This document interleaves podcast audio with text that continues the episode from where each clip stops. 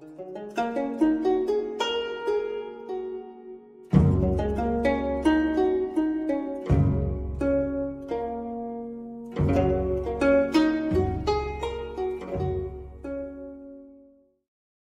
ngày thiền tập, Thiền sư Kipa Panyo Kim Triệu năm 1997 ngày thứ nhất, giới đình Huệ. Hôm nay là ngày bắt đầu khóa thiền mùa đông năm 1986, năm thứ ba của quý vị. Sư lấy làm hoan hỷ thấy quý vị có đạo tâm, có đức tin trong sạch nơi tam bảo. Kiểm điểm sự thực hành của quý vị, thiền sinh nào cũng có tiến bộ, hiểu rõ như thế nào là thiền quán hoặc minh sắc tuệ và như thế nào là thiền chỉ.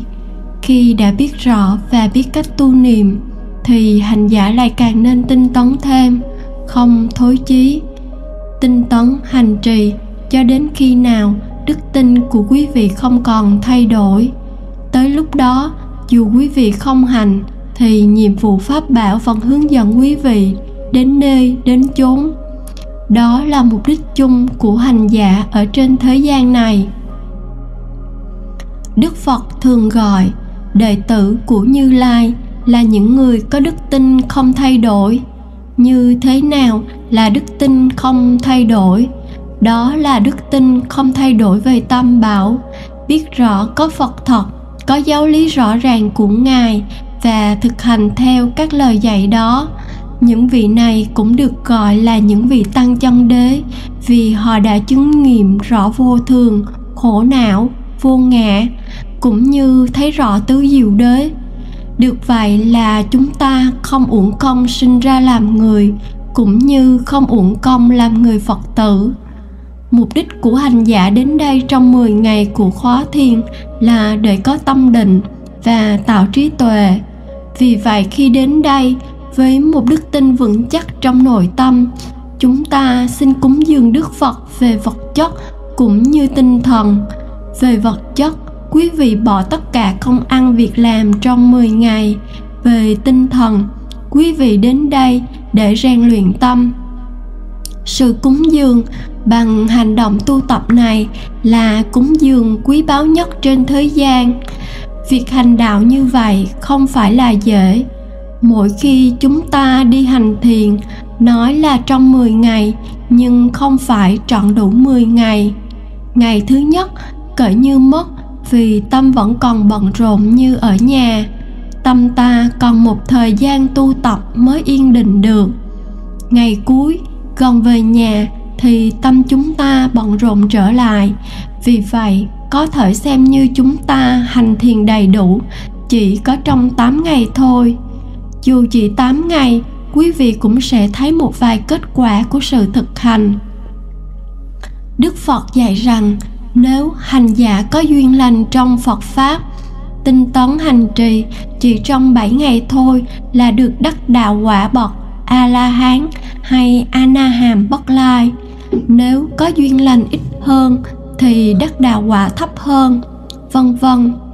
Vậy, ta thấy có quả báo thật sự của công phu hành đạo và ta nên hết lòng tin tưởng thực hành trong những ngày còn lại trong khóa thiền này việc thực hành ở xứ này rất là khó, không phải như những xứ phật giáo á đông. Ở đó, muốn đi tu tập rất là dễ. Nhưng ở xứ này, như quý vị cũng biết, mỗi lần đi là mỗi lần khó khăn, mà mỗi ba tháng mới đi được một lần. Vì vậy, quý vị phải tinh tấn và tranh đấu với thời gian còn lại, đừng cho hao mất căn bản của sự thực hành là gì?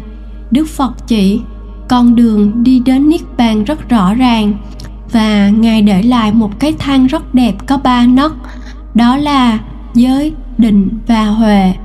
Chúng ta đến đây thực tập là để phát triển định và huệ. Làm sao phải định tâm và phát triển trí huệ cho được? Phải thấy rõ chân tướng của vạn vật. Đức phật chỉ cho chúng ta phương pháp để định tâm. Và khi định tâm rồi, chúng ta sẽ có huệ.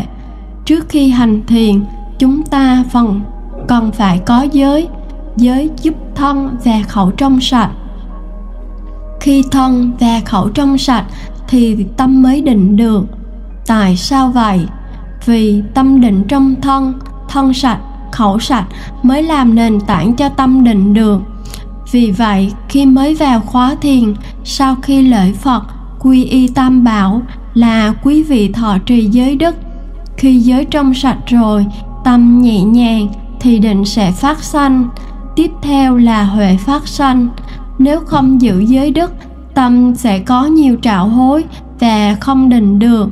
Khi không định được thì sẽ không bao giờ có huệ.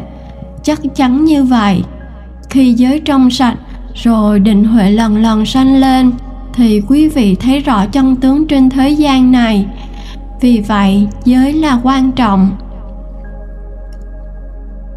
Làm thế nào cho giới được trong sạch?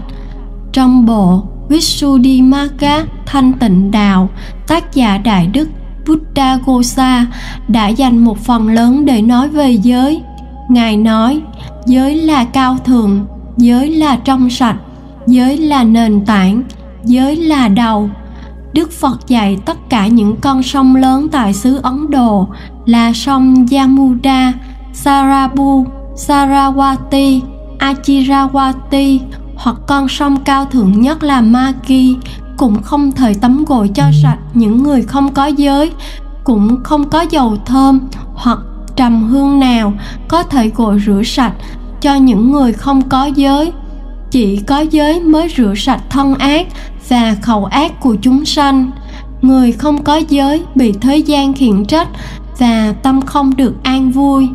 Giới giúp người có củ cải. Giới có khả năng đưa hành giả đi đến các cõi thiên và tiếp tục đưa hành giả đi tới niết bàn. Cho nên, thọ trì giới luật là nền tảng cho sự thực hành. Ngày đầu tiên trong khóa thiền quý vị thọ ngũ giới, bát giới hoặc thập giới. Ngũ giới là giới căn bản, là luân lý trên thế gian này. Dù đức phật có ra đời hay không, khi có chúng sanh, thì tự nhiên có ngũ giới trong xã hội. Ngũ giới gồm không sát sanh, không trộm cắp, không tà dâm, không nói dối, không uống rượu. Thứ nhất, không sát sanh là không giết hại từ loài người đến các loài súc vật. Thứ hai, không trộm cắp là không lấy những vật gì không cho mình. Thứ ba, không tà dâm là giới thứ ba.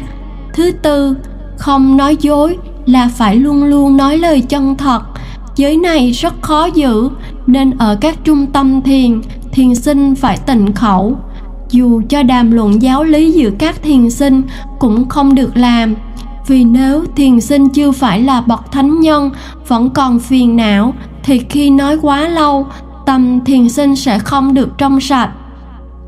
Ngoài những bậc thánh nhân đã đắc đạo quả cao thường chỉ có hai hạng người không nói dối. Thứ nhất là đức bồ tát, dù có hại đến sanh mạng đi nữa, ngài cũng không bao giờ nói dối. Đức bồ tát có thể phạm giới sát sanh, trộm cắp tà dâm, nhưng không khi nào phạm giới nói dối. Khi hỏi ngài, vậy chớ ngài có sát sanh không? Ngài trả lời dạ tôi có. Vậy là ngài không nói dối. Hạng chúng sanh thứ nhi cũng giữ giới không nói dối, được trong sạch là giao quyến của đức phật. Khi đức thế tôn còn tại thế, dòng họ thích ca bị hoàng tử Kidudappa tru diệt, hoàng tử cho quân lính xét hỏi từng người. Nếu ai thuộc dòng thích ca sẽ bị giết, nhưng dù chết, không một ai nói dối. Họ đều thừa nhận là họ thuộc dòng thích ca. Thứ năm, giới thứ năm là giới không uống rượu và dùng các chất say như thuốc viện xì ke, ma túy. Đây là ngũ giới, là giới căn bản nhất của hành giả ít nhất quý vị phải có ngũ giới, bằng không vì thân và khẩu không trong sạch, tâm không thể nào định được. Ngũ giới là giới luân lý. Sau khi đức phật thành đạo và bắt đầu hoằng pháp, còn có những giới khác nữa. Sở dĩ đức phật đặt thêm các giới sau này, vì ngài thấy giới về thân và khẩu liên quan đến tâm. Nếu giữ thân và khẩu trong sạch thì tâm ít phiền não, nhẹ nhàng. Và khi tâm được nhẹ nhàng, thì ít nghĩ đến vấn đề phá giới. Vì vậy, có bát quan trai giới và những giới khác nhằm mục đích giúp cho thân khẩu thanh tịnh hơn nữa. Bát quan trai giới có thêm ba điều. Một là không ăn sái giờ.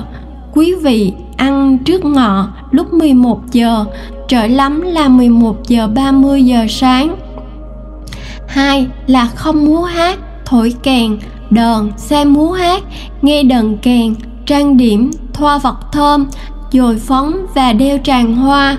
Ba là không nằm ngồi nơi quá cao và xinh đẹp. Ở xứ mỹ khác hơn ở á châu. Ở xứ ta, nếu có giường như vậy là sang trọng. Nhưng ở mỹ, hình như đây là tiêu chuẩn bình thường. Ta thông cảm vậy. Thêm vào đó giới thứ ba không tà dâm được sửa lại là không hành dâm trong khi thọ trì bát quan trai giới bát quan trai giới thực được thọ trì trong những xứ Phật giáo vào những ngày mồng năm 8, 14, 15, 20, 23, 29 và 30 âm lịch. Còn bát quan trai trường là giữ luôn suốt cuộc đời như cụ bà hội trưởng Hội Phật tử Việt Mỹ tại chùa Kỳ Viên Hoa Thịnh Đốn. Người cư sĩ cũng có thể thọ thập giới là thêm hai giới nữa. Ở đây, giới thứ bảy chia ra làm hai phần. Một là không múa hát, thổi đờn kèn, xem múa hát, nghe đờn kèn. Hai là không trang điểm, thoa vật thơm, dồi phấn và đeo tràng hoa. Giới thứ 8 trở thành giới thứ 9. Giới thứ 10 là không giữ tiền bạc, vàng bạc và thỏa thích trong việc cất giữ tiền bạc. Đó là những giới của hành giả trong 10 ngày. Nếu giữ giới trong sạch thì chắc chắn định và huệ sẽ phát triển, bằng không thì định và huệ sẽ không lên được. Đức Phật dạy về quả báo của giới đức như sau tất cả chúng sanh được sanh về cõi trời cũng nhờ giữ giới, được giàu sang cũng nhờ giữ giới, được giải thoát nhập niết bàn cũng nhờ giữ giới. Vậy giới đức có khả năng đưa hành giả đến thiên đàng và tiếp tục đưa hành giả đi đến cửa niết bàn. Niết bàn ở đâu? Ở định và huệ. Khi tham thiền, người thấy chân lý là thấy niết bàn, người thấy tứ diệu đế là thấy niết bàn người thấy rõ vô thường, khổ, vô ngã là thấy niết bàn. Đức phật dạy rất rõ ràng, muốn thấy niết bàn phải quan sát danh pháp và sắc pháp. Hai pháp cao thượng này là pháp chúng ta đang thực hành trong lúc ngồi, lúc đi hay trong lúc đang nghe giảng này vậy.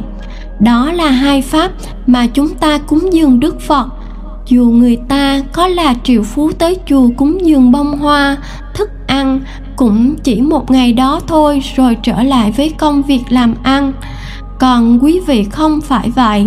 Tới chùa 10 ngày, nguyện khắng khích nơi cửa niết bàn, chúng ta chỉ thấy danh và sắc pháp. Và chúng ta cúng dường pháp, chúng chứ không cúng dường vật thực, trái cây hoặc bông hoa với vật thật, sau khi cúng dường, lui ra là chúng ta quên hẳn. Còn cúng dường pháp bảo, trong khi ngồi thì khi đi, không phải chúng ta chỉ cúng dường một lúc nào đó thôi, mà là từng giờ, từng phút, từng giây, từ lúc thức giấc cho đến khi lên giường ngủ. Đức phật đã bảo rằng, đường đi đến niết bàn như lai đã tìm thấy và đã chỉ rõ cho các con tới hay không là do nơi các con vậy. Vậy với chìa khóa trong tâm, ta cứ mở ra xem trong thân tâm này, cho đến khi không còn gì giấu được ta nữa, thì chúng ta mới hết hoài nghi. Ví dụ các tôn giáo khác nói, trong thân có linh hồn, cái gì khác có thể thay đổi, chứ linh hồn không thay đổi hay là họ cho rằng thượng đế tạo ra con người? Nếu chúng ta u mê mờ ám, không thấy thì cũng nói rằng thượng đế tạo ra ta và để cho vô minh che kín không chuyển nghiệp được, rồi chìm đắm trong sông mê bể khổ. Giờ đây, chúng ta thức tỉnh, sáng suốt, đi tới niết bàn với một trí nhớ theo dõi, định ở trong tâm khi có định rồi, chúng ta phải biết phân tách tâm định. Với chánh niệm hay trí nhớ, quý vị sẽ thấy rõ đề mục. Niệm phòng xẹp, đi, đứng, nằm, ngồi, co tay ra vô, vân vân, gọi là niệm thân.